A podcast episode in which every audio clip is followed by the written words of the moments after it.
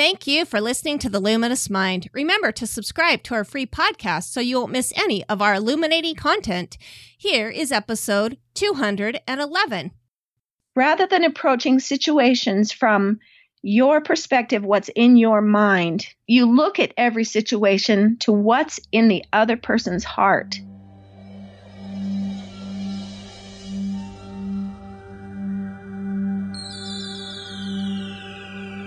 Benjamin Franklin once said, Do not curse the darkness, rather light a candle instead.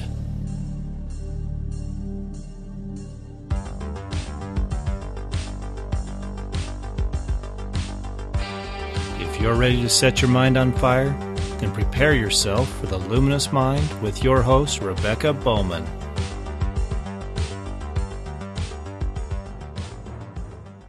Today's fire starter is Heather Linchenko. Heather was born and raised here in Southeast Idaho with me, or as I am too. she was one of 10 children growing up on a farm. She served an LDS mission in Belgium and France. She's had the opportunity of working for Stephen R. Covey and typed and edited his Seven Habits book. She also worked as an administrative assistant to Douglas T. Snar, who was also a motivational speaker and author in the circuit with Paul Harvey, Zig Ziglar, and many others. She married a man born and raised in Russia and discovered from seeing his education how woefully inadequate hers had been. Although she had been an honor student through most of her years of schooling, she discovered that what she really happened to be good at was understanding the system. She did not come out feeling very educated. While living in Kazakhstan with her husband's work, and finding the English speaking schools to be out of this world expensive, of necessity, she started homeschooling her five children. She's the creator of a system for teaching multiplication before addition, ideally, which is interesting, called Math Hacked. She hopes it will become a factor in shifting current educational paradigms. She says she sees a new day in education dawning and is excited to be part of it. Well, welcome, Heather. Well, thank you. It's really great to be here. Again, we had a taping this happen. Uh, Heather was so gracious to come back on and try this again. So let's just hope that nothing happens. But I really hope the last thing that I read there is that we're going to see a new day in education dawning and see those current educational paradigms shift. I'm right there with you. So uh, let's hope that Math Hacked helps do that. I'm so excited to learn more about it. But before we do anything, please tell our audience a little bit more about yourself. Well, like I say, I was raised in a very big family 10 children, six brothers. You know, I was the youngest girl, I was the baby girl. And for some reason, I wanted to be one of those boys. There were six of them, very adventurous. And so my early life was spent just trying to keep up with them. Whatever they could do, I figured I should be able to do as well. And it kind of almost turned out that went the other way around. They're like, uh oh, if Heather did it, then we've got to do it. we cliff jumped and parasailed and went fast on snowmobiles. And I remember my brothers used to outrun the whole family and turn off the machines and just wait for everybody. And there I was right with them. oh, that's awesome. Well, and I want to know how working with such extraordinary people like Stephen R. Covey and uh, Douglas T. Snar helped, you know, how, how that helped also change your paradigm. Well, I tell you what, I feel like I'm just the luckiest of people in the whole world to have worked with. You know, not just bosses where you can earn money, eh, but people who I admire just so much. And they were mentors to me. They didn't mean to be, but I just got to be around greatness and watch it in action, uh, not just read it from books. And again, I looked at their lives and thought, if they can do that, if they can know so much and grow so much and, and be out of the box, I can do that too. And so there, it was just a great inspiration for my whole life. That's great, and kind of set the set the tone, I guess, for the stuff you did for the rest of your life as well. Um, set the tone, and also just laid a foundation. I had a foundation to to build from, so, too. So it was really wonderful. That's great. I want to hear more about your journey through homeschooling. You know, in your bio, uh, we mentioned that your husband was born and raised in Russia, and it made you see how woefully inadequate your education had been. What did you mean by that? Well, you know, uh, like I say, I really thought, hey, I got the best education there could be. I got pretty much straight A's and and got to wear the little gold bands of graduation. But then, you know, being married to this person from Russia, anytime a question, you know how kids always ask why this or what that.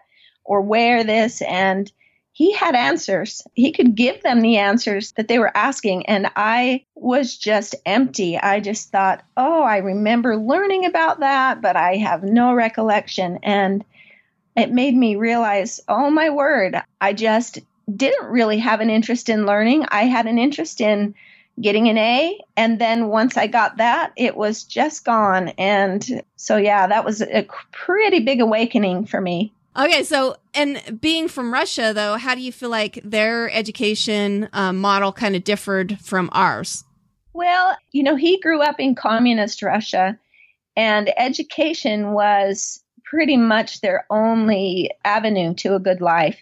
Here in America, you you know, if you have drive, ambition, you can start a business. You can there's a lot that you can do with your family connections and you know to make a good life for yourself, but their education was the key. And so if someone had a good mind, it was just, you know, what they learned had everything to do with their future happiness in life. And so the material was kind of learned for a whole different purpose and really stuck. That's awesome. Well, and, and that is kind of the downside of maybe some of our learning is that, you know, we don't, we, we take it for granted for one, because it's this free education that everyone's getting. And like you said, it doesn't really matter necessarily your smarts. It matters more about, you know, how well you can connect yourself into society. And so, yeah, it's definitely a different mindset for sure. And as you talked about uh, homeschooling your kids, I'd like to hear kind of more about that of how, you know, you came to this. I consider you, what, like me, an accidental homeschooler with this uh, journey through homeschooling. Give us an idea of how that all began and what you really learned from that. Well, you know, realizing how little I knew myself, I don't know if I would have ever chosen homeschool because it just would have been too scary for me. I, I would have thought I need to be smarter to homeschool. But I found myself in another country with an inability to put my kids in uh, English speaking schools. And so I was going to be there for two years. So I had limited space. So I just found myself asking around, what should I take? What's the most important thing? And uh, what came back to me from other people who have homeschooled that I admired was classic books. Uh, so I got me a bunch of classic books, a math program, and that's about all I had the thing that I discovered when I just started doing homeschool, reading with the kids and spending time with them was all my early married life. I had four kids by the time I went through this experience. And I just thought, man, these kids are making me crazy. I just need time away from them to regroup or to not feel so overwhelmed. And what I found in Kazakhstan was no, I didn't need more time away from them. I needed more time with them doing meaningful things. Once I started doing really meaningful things with my kids, I just, we were all just so happy. All of the discipline problems went down and, and I thought this is where the fun of motherhood is for me. So I continued on most of the years with most of the kids, just homeschooling after that. That's awesome. And her bio was much lengthier and I cut it down. I'm definitely going to put it in the show notes. But she talked about how, you know, homeschooling helped through trial and error, that she learned a lot about unique philosophies on education and parenting, which, you know, we kind of talked about. Those two, we know, all go hand to hand together. But I kind of want to hear more about what um, unique philosophies on education and parenting you found through that experience.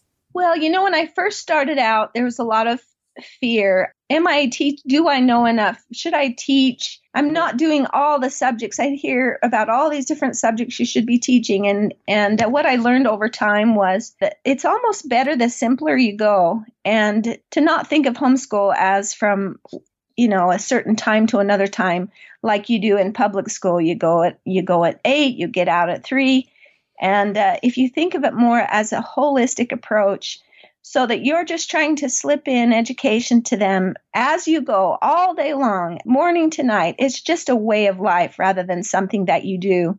Some of the unique philosophies that I discovered. Okay, so think about when you are in a passenger seat of a car and someone gives directions and then you just someone else is in charge of that because they're the driver and you're just the passenger so you don't really grasp that information very well However, if you're the driver and someone gives you directions, uh, your brain tunes in at a whole different level.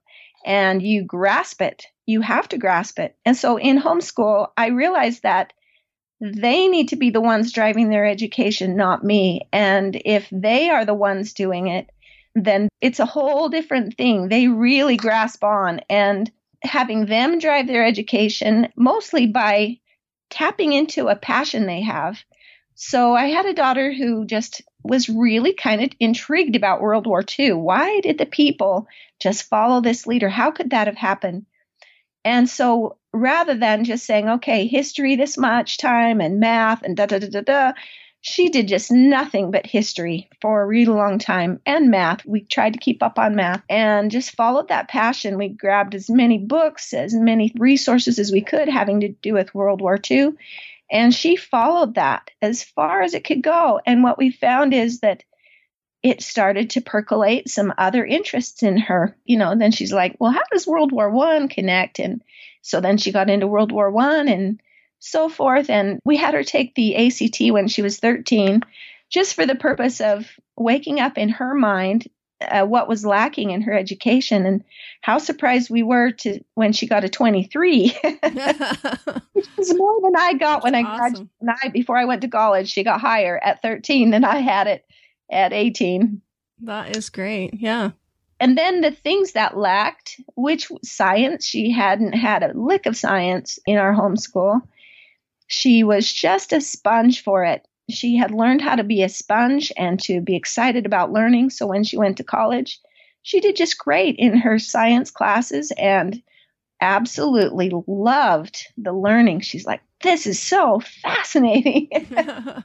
and uh, boy, I never had that feeling about science growing up. So that's another another important thing is just follow their find their passions, follow them. Well, and we talked about too how that helps with the parenting aspect of things, you know, the pushing your child versus, you know, like you, I love the analogy of them being in the driver's seat and the difference between, you know, being the driver or the passenger of that.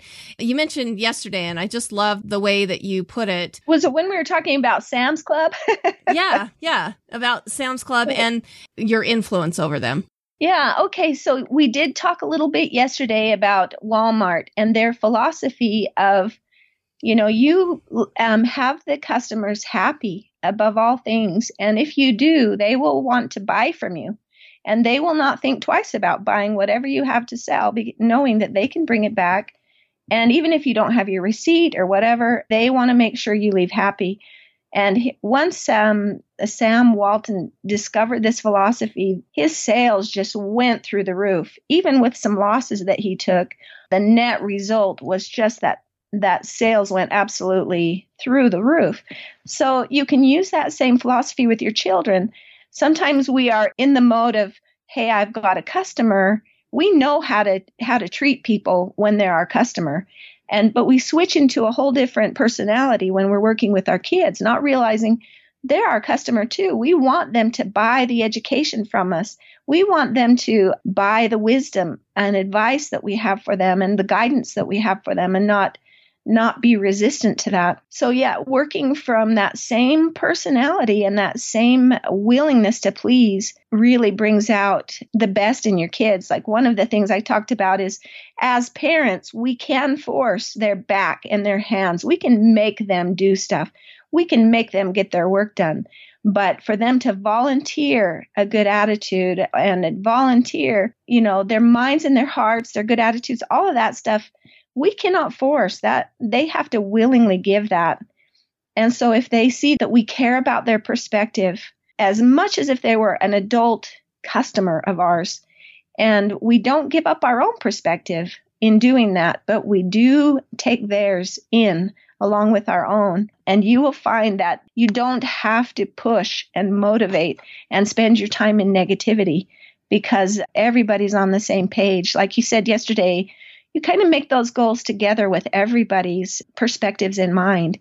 Something I learned from Stephen Covey you can always, always, always come up with a, a, solution that is pleasing to everyone with enough time and with enough, uh, you know, it takes work sometimes to get to it and to find it. But if you don't give up on that process, you will come up with a third alternative where everyone's going to be buy into it and support it Well, and I loved uh, too. We talked about having uh, no rules. You know, when we we talked about the curfew per se. You know, and we grew up in an era where our parents gave us a curfew, but both of us have done our parenting where you know we discuss what activities our kids are doing, and you know, kind of go, okay, well, I'm going to start worrying about you after this time. But that we have found that even though we feel like that we haven't necessarily we didn't make the rules the kids made the rules, you know, that they understood, like, even though there were no rules, that they, because we helped to work on those, I guess, those rules together, that they were more apt to follow them. Is that, I mean, let's kind of talk about that a little. yeah. You know, that's something I have really noticed is very, very different about my parenting style than uh, most everyone around me is I would see these good kids, they would be 15 minutes late on a curfew and they'd be grounded for two weeks. And my kids didn't have any curfew at all because as long as they behaved in a way that made me not worry, so they would, I said, if as long as I'm not worrying about you, you're good. You can choose your way. You can choose your bedtime. You can choose your, you know, how you study, whether you want to study on your bed with the TV on. I did not care about any of that stuff as long as that I didn't have to worry about them. And so they gave me that. They would end up just calling and saying, "Hey, I'm with this group," and they'd they would give me enough information that I didn't worry, and I would set my alarm at whatever time they said they were going to come in, and and make sure that they got home safely. But yeah, we lived by principles rather than rules. And we also cared about each other rather than I'm the boss, you do what I say.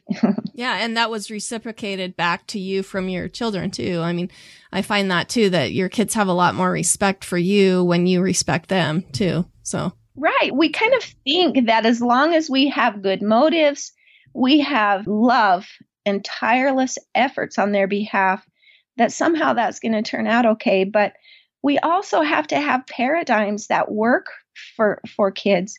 Like looking at something from their perspective instead of just our own i can see why stephen covey used the term effective you know seven habits of effective people because you can have all the right like i say motives and uh, work and love and everything and still it's you you don't things are not running smoothly for you. So this is a paradigm shift that I tell you, it makes everything run more smoothly. Yeah. And it's effective. Like you said, like they are buying your product because they feel cared about and, you know, that they're, they feel like they have some buy in to that product as well. so, right. That's great. I'm treating them like um, a driver when they drive their education. That's another thing that I've noticed with a lot of parents. They're having to just sit down with their kids after school every day and just make sure they get their homework done. I've never done that. Never once sat down with a child or even ask a child if they've got their homework done. I let them know, hey, if you ever need help, I am always here as a resource. But, you know, I'm not going to have to live with your consequences. If you don't get it done, that will just close some doors for you. You won't have as many options. And so that's your thing. You know, it's what you want out of your life. And boy, they wake up and they go, whoa, this is this is on me. Mom's really not going to follow through. And then they, they will pick it up. They have nothing to resist and they will pick it up. You know, another thing we mentioned yesterday is rules are important, but they should be the exception only when needed. And same with force, forcing someone to do, uh, to study something, to me, should be just reserved for that exceptional. It shouldn't just be the norm of how you deal with your kids. Now we're doing this. This time we're doing that. You will sit here. You will do this. That should be reserved for a unique, exceptional time, but not as a norm. I love the idea too of like if you are worried about something for your kids, then they they don't worry about it themselves. You know, if if they know mom's got all the worry, you know, going on about how their future is going to be, they're not going to care.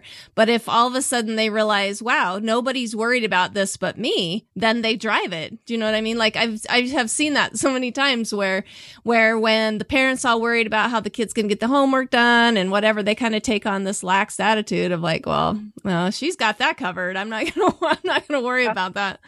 So true. So true. That's great. Well, I want to hear maybe, do you have any other challenges that you feel like you had along the way? And what did you learn from them as you were struggling through, you know, finding these unique philosophies on education and parenting? The great thing about homeschool is if you ever do have a challenge, you have the leeway to just stop everything you're doing you know? If if something's not working if you're getting a lot of resistance and this is kind of how the math hack system came to be.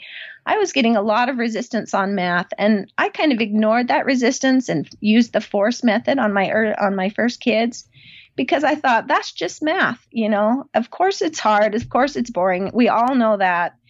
And so just uh, just buck up. You have to do hard things in life and that was my attitude but somewhere along the line, I went, wait a minute, why do you hate math? What's going on? And I just uh, told my daughter, no more math. We're not going to do math for a couple of weeks and, and until I figure this out. I just put my mind to it and thought, okay, there's got to be better ways. There's got to be something that is taps into what works for kids better than the way we're doing it. Yeah, that's how Math Hack was born. And that kind of goes into the like our with our paradigm shift. I love how you actually, you know, uh, questioned your assumptions and then that helped you find a better solution that worked more effectively for both of you, you know, that helped you be able to kind of come to something a little bit more innovative. Do you want to give us um, maybe how your you feel like your overall paradigm changed over time and with experience through all this? Well, let me tell you what gave me the courage to um, to us challenge my own assumptions, challenge the traditional norms was a quote that I heard that just stuck with me forever. I wish I knew who uh, coined the, the, phrase, but it was um, student inability is usually nothing more than teacher inflexibility. That just resonated with me. And so that's why I became a very, very flexible mother, a very flexible teacher. If something wasn't working, then it was my job to come up with something different that would work and not just more force, more tr- more push on the child, and you know that that something's wrong on their end. I feel like too, like being a homeschool parent, you um, have the ability I guess I don't know if it's ability, but it becomes very tiring because you're doing this 24 seven. It becomes very tiring to push and to, to shove all of this on you. And so then you start to look for a lot more flexible ways. You start to think a little bit more creatively. You also, it gives you a lot of empathy, even for kids that aren't my children. I feel so much more empathy for them and want to hear really more about them than I ever did before I started homeschooling. I think that, you know, sometimes having to work through those challenges that we like to talk about and then it does help to shift our paradigm change because you know, it's exhausting. but when they're driving their own education, when they're, when the student is driving their own education, your children are and everyone's feeling happy, it's very enlightening and fun and, you know, enjoyable and all of those things. What did you feel about that? Oh, you know, that's such a good point. You said when everyone's feeling happy.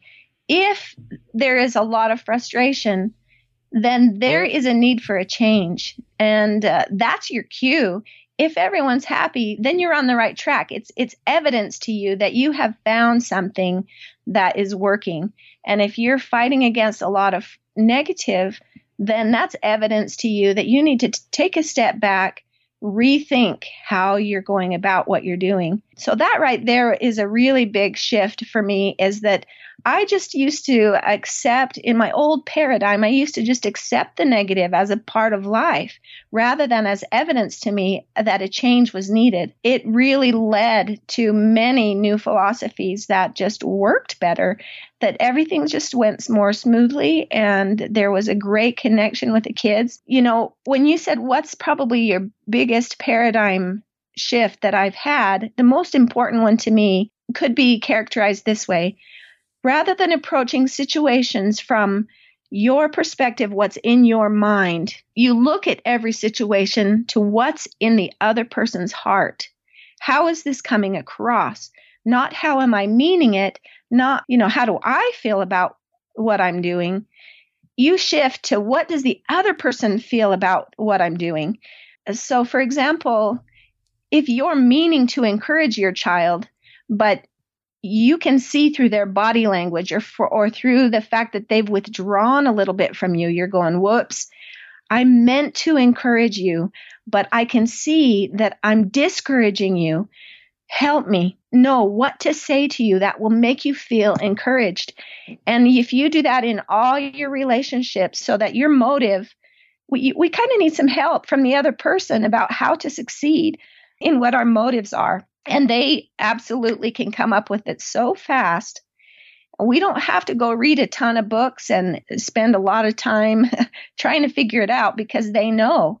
They will tell you what to do differently. And if you just uh, do that thing differently, they will feel so respected. You will get the results you want. You'll end up being an encouraging mother um, and parent and teacher rather than inadvertently, accidentally discouraging your charge.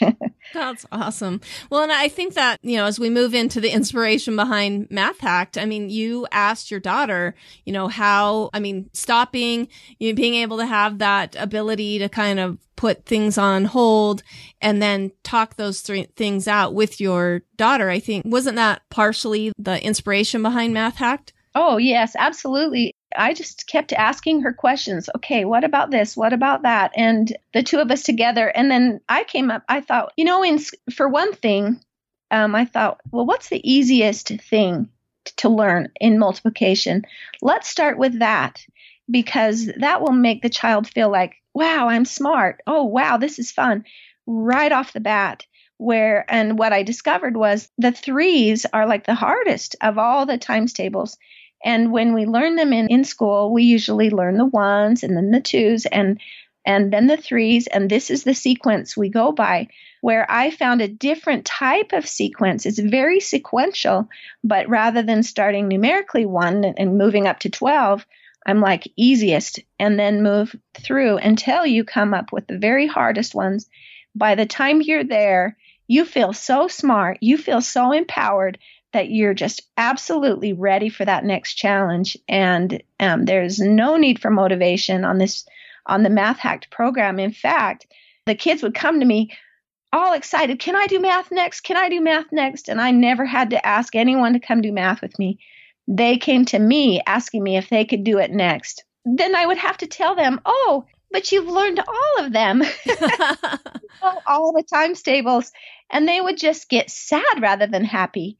And so I went home and I thought, okay, I got to come up with more steps, more things for them to learn. And so I came up with some extra steps and some additional stuff just to keep them involved in this process. And what you'll find is that kids love to learn. If you can find out what makes kids tick, they will tick and they will remain sponges for you then it's our job as teachers to scramble and just keep um, feeding them with more and more. And, and they never wanted that process to end. Before we go on, please listen to this message. Hey, fire starters, this is Mark, producer of The Luminous Mind. If you're like me, the thought of going out to the store and shopping is enough to make you want to crawl in a hole and hide. If that's you, then do your shopping online through Amazon. Just go to theluminousmind.net, click on the Amazon link, and shop away. Also, most of the books and resources that Rebecca and her guests discuss can be found on our Amazon links as well. Again, if you're like me, you have already accidentally signed up for Amazon Prime, so most of those purchases should have free shipping as well. Good luck!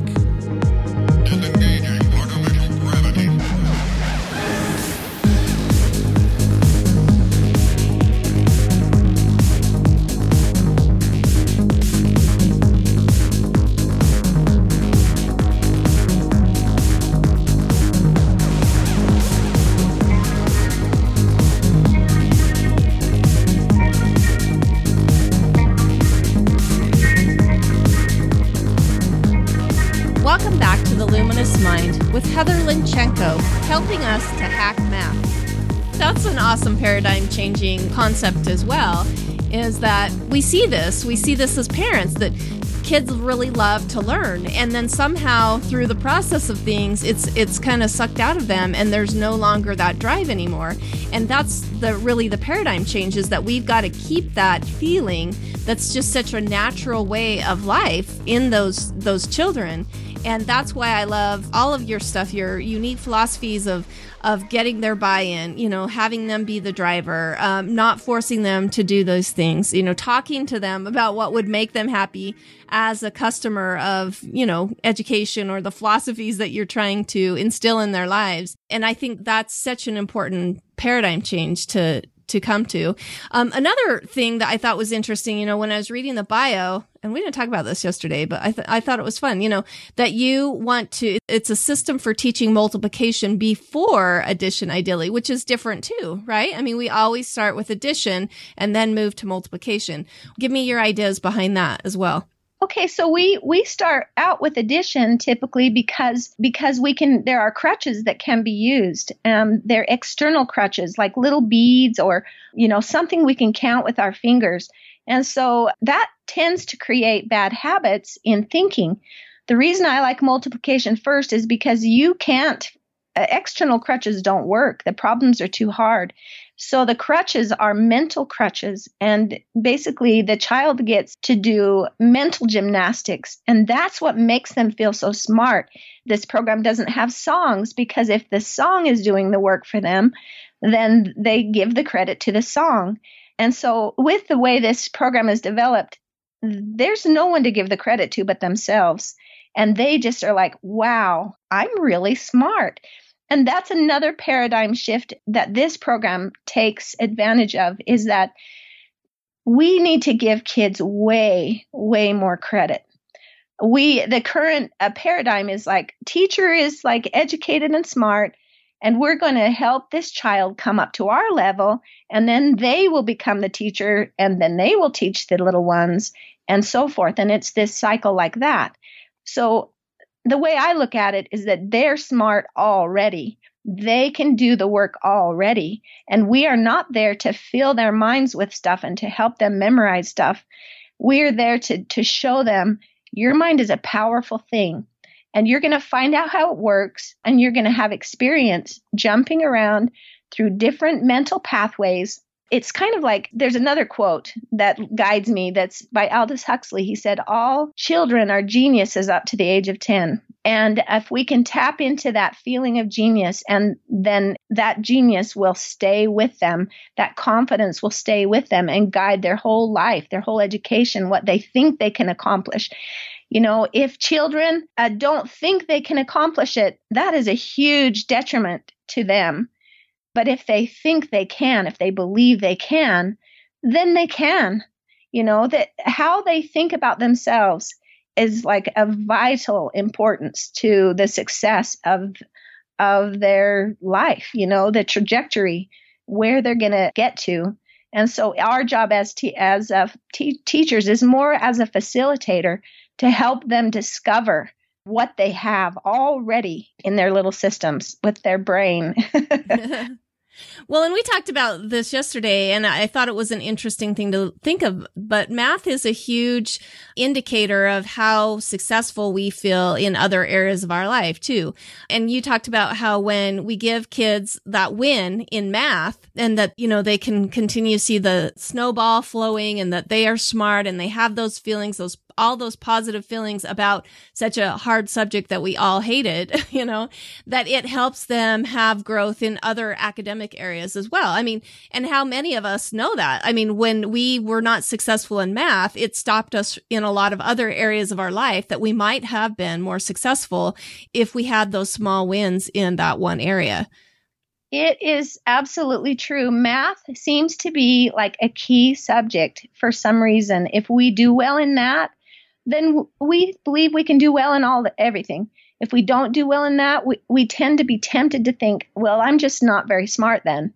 And it's not true. So that is that is the passion that I have behind this this um, program. The reason I'm doing it is because I watched personalities change.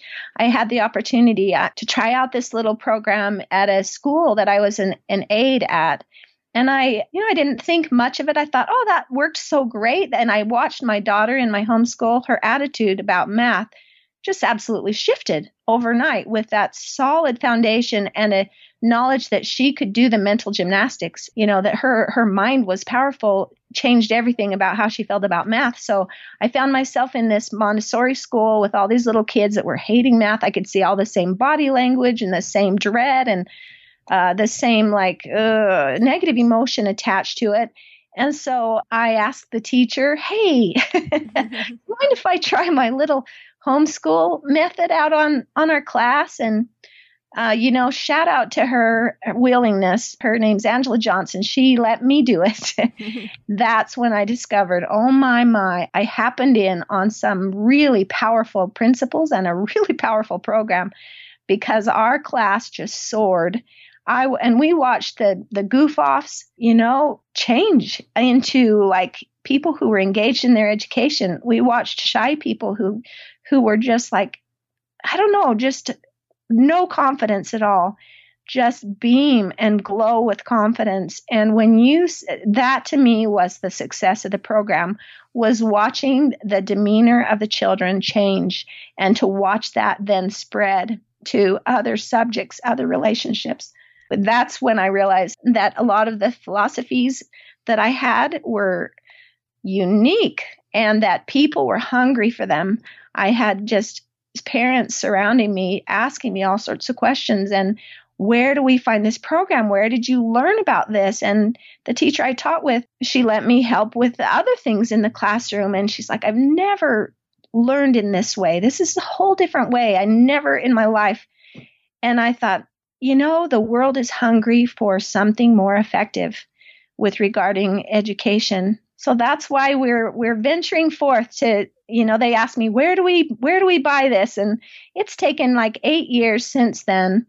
And now we're wanting to make this available for for people. And also because anytime you change from one mindset to another mindset it's a scary thing and it's why a lot of people don't make it. They don't succeed in shifting we will sometimes stick with whatever there is even if it's negative just because we're used to it and so we want to be there to help people shift that paradigm so that they can put it to use in parenting and, and in other subjects and just in their whole thinking that these things can like spread to help relationships and get kids and parents like more tight with a, a richer experience together than they're currently having.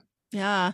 I recently did a podcast with somebody that talked about our resistance level to something new, even if, even if we're like, oh, this might work better, you know, but we hold to that tradition, but the resistance level is a negative three, you know, that we're going to hold to this tradition regardless of all the stuff that's thrown at us because, um, it's kind of in, inbred in us that we are, you know, like I said, it's at a negative three. You've got to come up out of the negatives to be able to get somebody to think positively in making a change or doing that paradigm shift.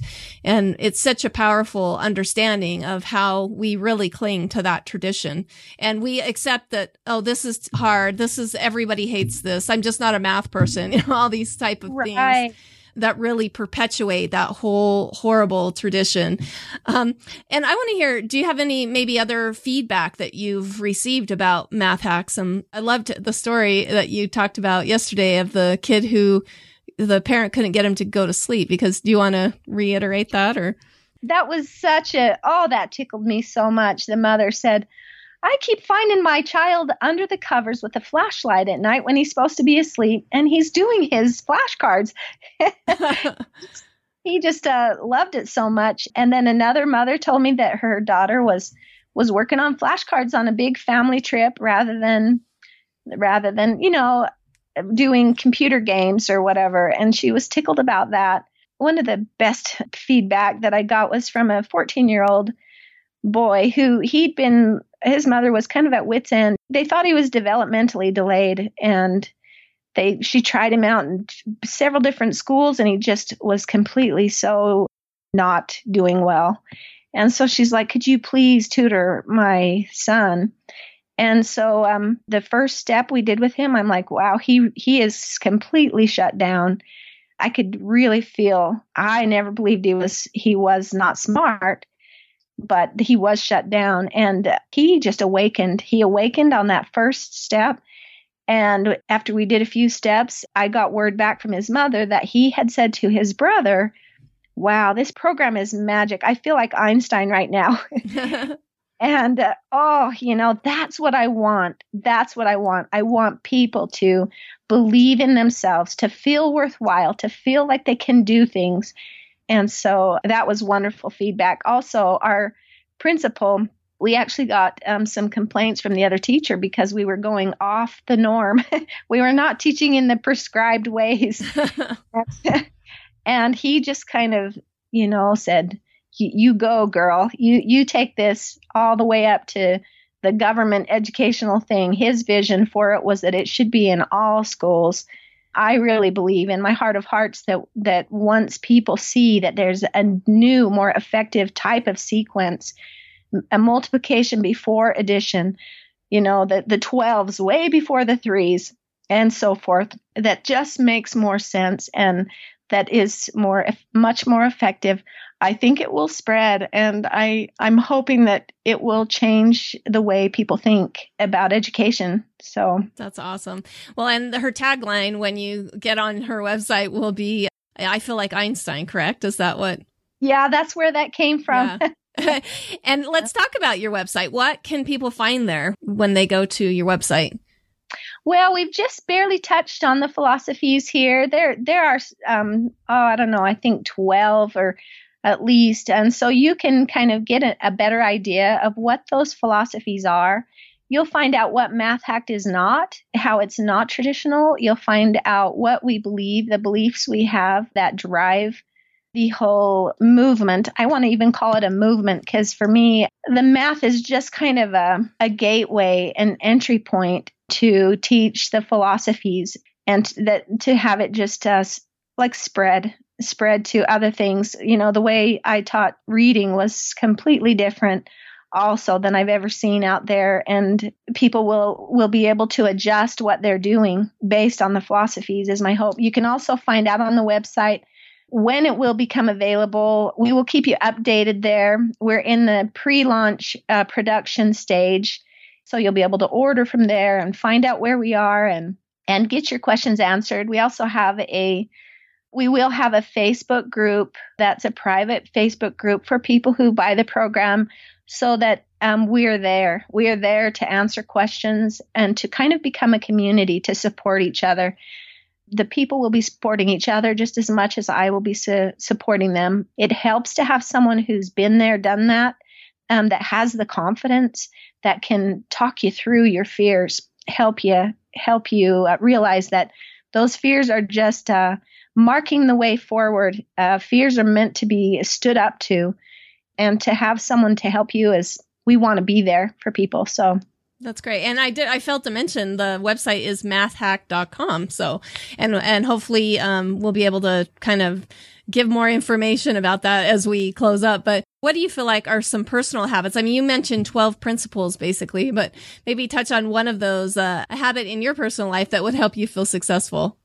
Well, some of my maybe most powerful habits is to shift from I have to do really great to I can do something small. So another one of my mantras is anything worth doing is worth doing poorly at first. Different from the old mantra that's anything worth doing is worth doing well, worth doing your best at. Well, anything worth doing is worth doing poorly or not up to your specs. So, one example of that is you know, I, I don't, when you have small children, you don't have time to sit down and read a book. And sometimes that can just stop you. But if you just read 15, 20 minutes a night, um, I found, I was shocked when I put all my books together that I had read, and I've read like 150 books. And I didn't even start till I was 35. Now I'm 56, I think. just with 20 minutes a day. Just realize that however small it is, it will add up and have a huge impact be content with going small. well, and, and we kind of talked about that in writing a book. You know, I, I'd listened to a podcast uh, recently that the guy talked about how um, he never started out to write a book. He just sat down for 20 minutes a day and just wrote a page, you know, and then uh, day after day, that consistency that we have of doing something, at least making a step towards a goal, helps us be able to complete a huge project over the long haul. Right. And I think one of the reasons we have trouble with consistency is because we just like get a new idea, we get so inspired and we're like, here I come to save the day, you know. and I'm going to do something big, you know. and then it's so big, we're like, I can't fit that in. I just can't fit that in. It was, it's, um, we get overwhelmed. So, so just like small and steady uh, wins the race is a true principle, but, but it's not something that comes naturally to us. And so, just 20 minutes a day. That's one habit. Another habit that has made the most difference in my life is the phrase we are going to make mistakes. Be at peace with mistakes. Mistakes are the best thing that could ever happen to you. And if you're making mistakes, you're heading somewhere. But be quick to say, here, let me try that again. Because when we say something wrong or in something in the wrong tone with our kids or with anyone, we can just say, oops, that's not what I meant. Here's what I meant. And we can instantly change our tone, change our words, to something that we feel good about inside. The tendency is to just stand up for those mistakes because we're the parent and by dang, you guys have to obey me. And it, we think we're holding on to authority by just sticking in the groove we started.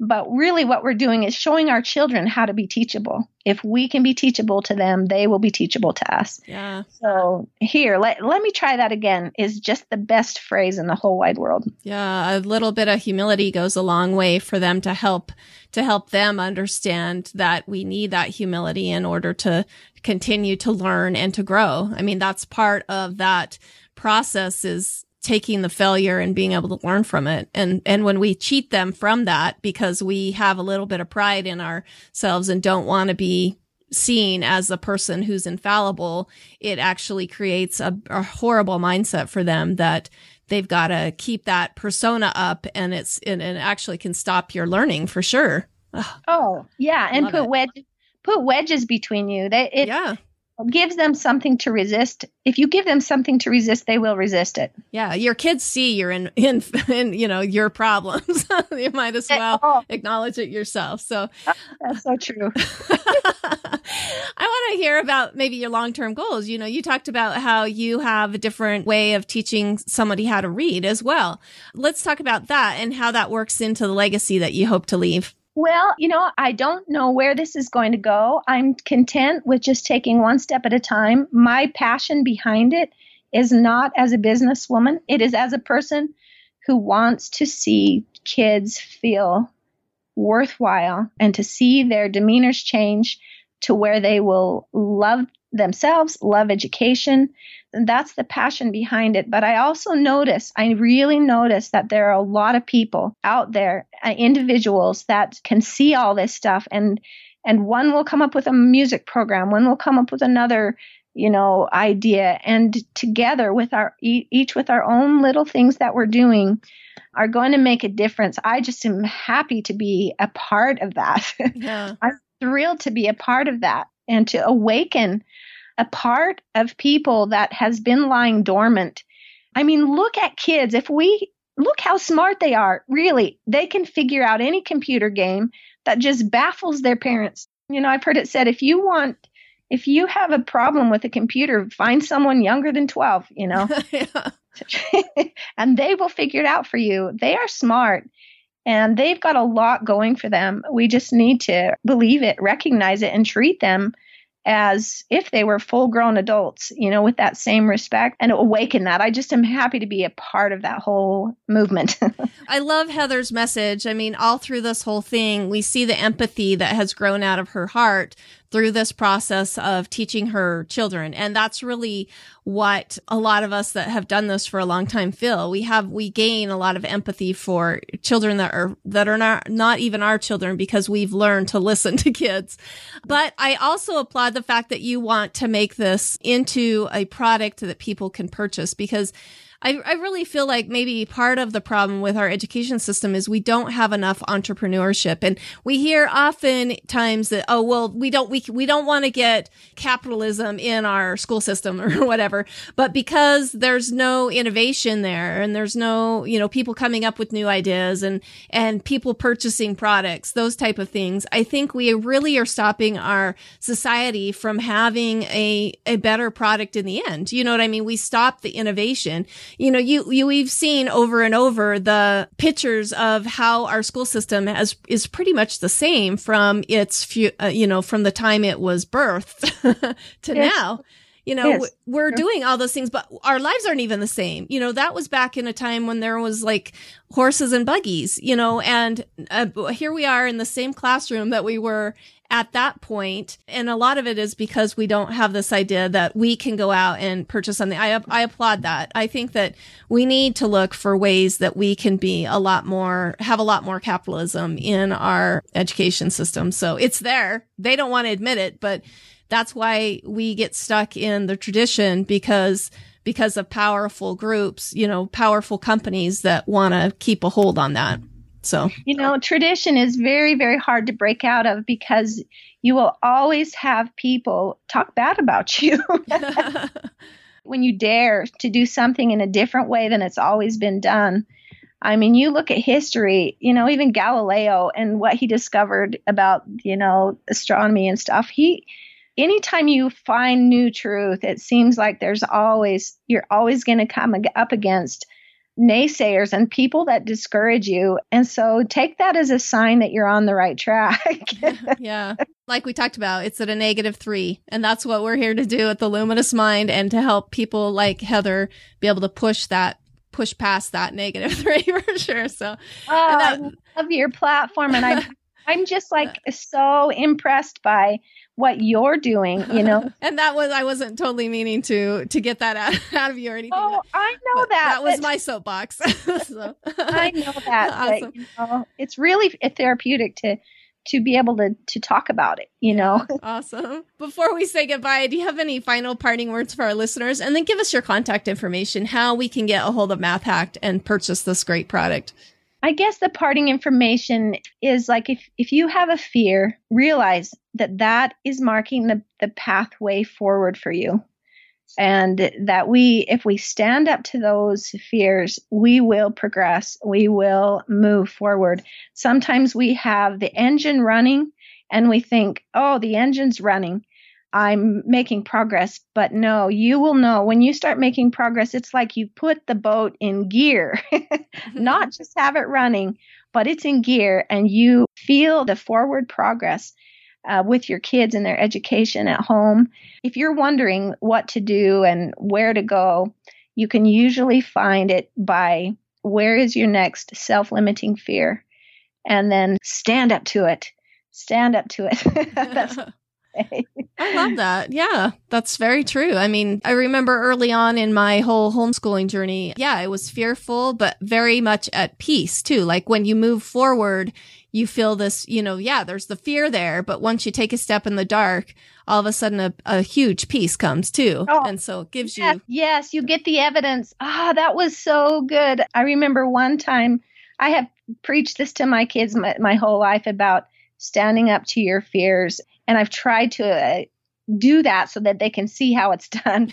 and so I was I'm in this choir and I feel like I have a choir voice with 50 people around me. I sound great. And she said, "Hey, do you want to stand up and try this solo part?" I said, "Yes, but but I just bombed it. I bombed it so bad. My voice was gone. I basically my worst fear was realized because I was up there singing, my voice cracking and having no power in it but I knew I had to stand up to that. And despite the fact that I quote unquote failed, I felt so good.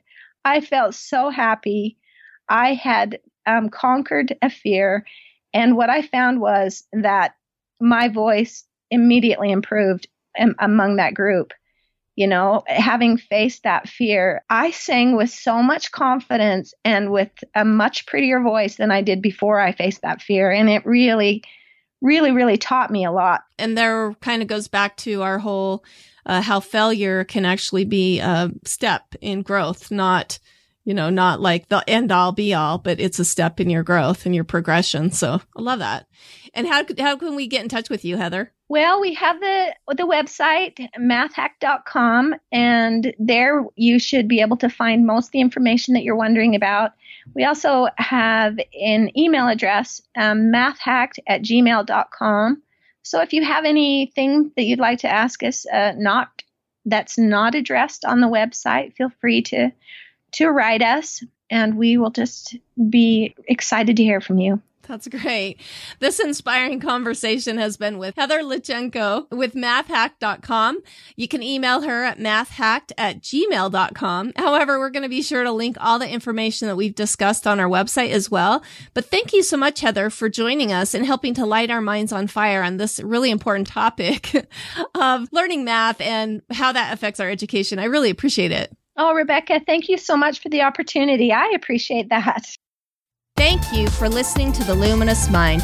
To learn more about Heather Linchenko, go to our show notes, theluminousmind.net. Be sure to become a subscriber to our free email list. Then check out the Services tab to see how we can continue to assist you, our fire starters.